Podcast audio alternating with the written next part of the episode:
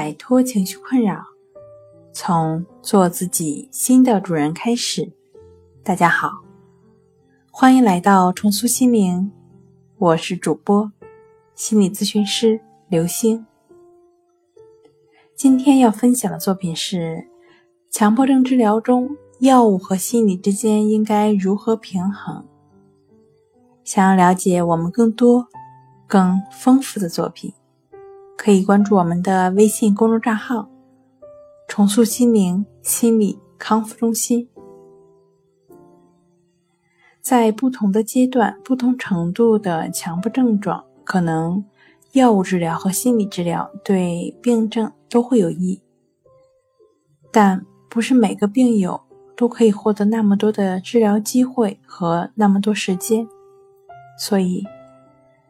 这个平衡呢，就是要针对自己的疾病程度和状态，自己拥有的治疗条件和机会，积极的找到符合自己可以实际操作的方式。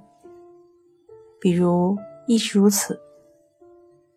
所以治疗的起点和终点都是一样的，但是起点和终点之间的曲线，每个人走的会不一样。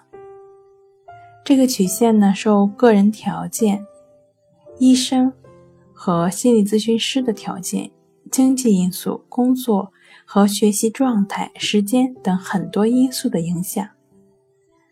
并有需要找到符合自己的平衡曲线更重要。好了，今天就跟大家分享到这儿。这里是我们的重塑心灵。如果你有什么情绪方面的困扰，都可以在微信平台添加幺三六九三零幺七七五零，幺三六九三零幺七七五零，即可与专业的咨询师对话。你的情绪我来解决。那我们下期节目再见。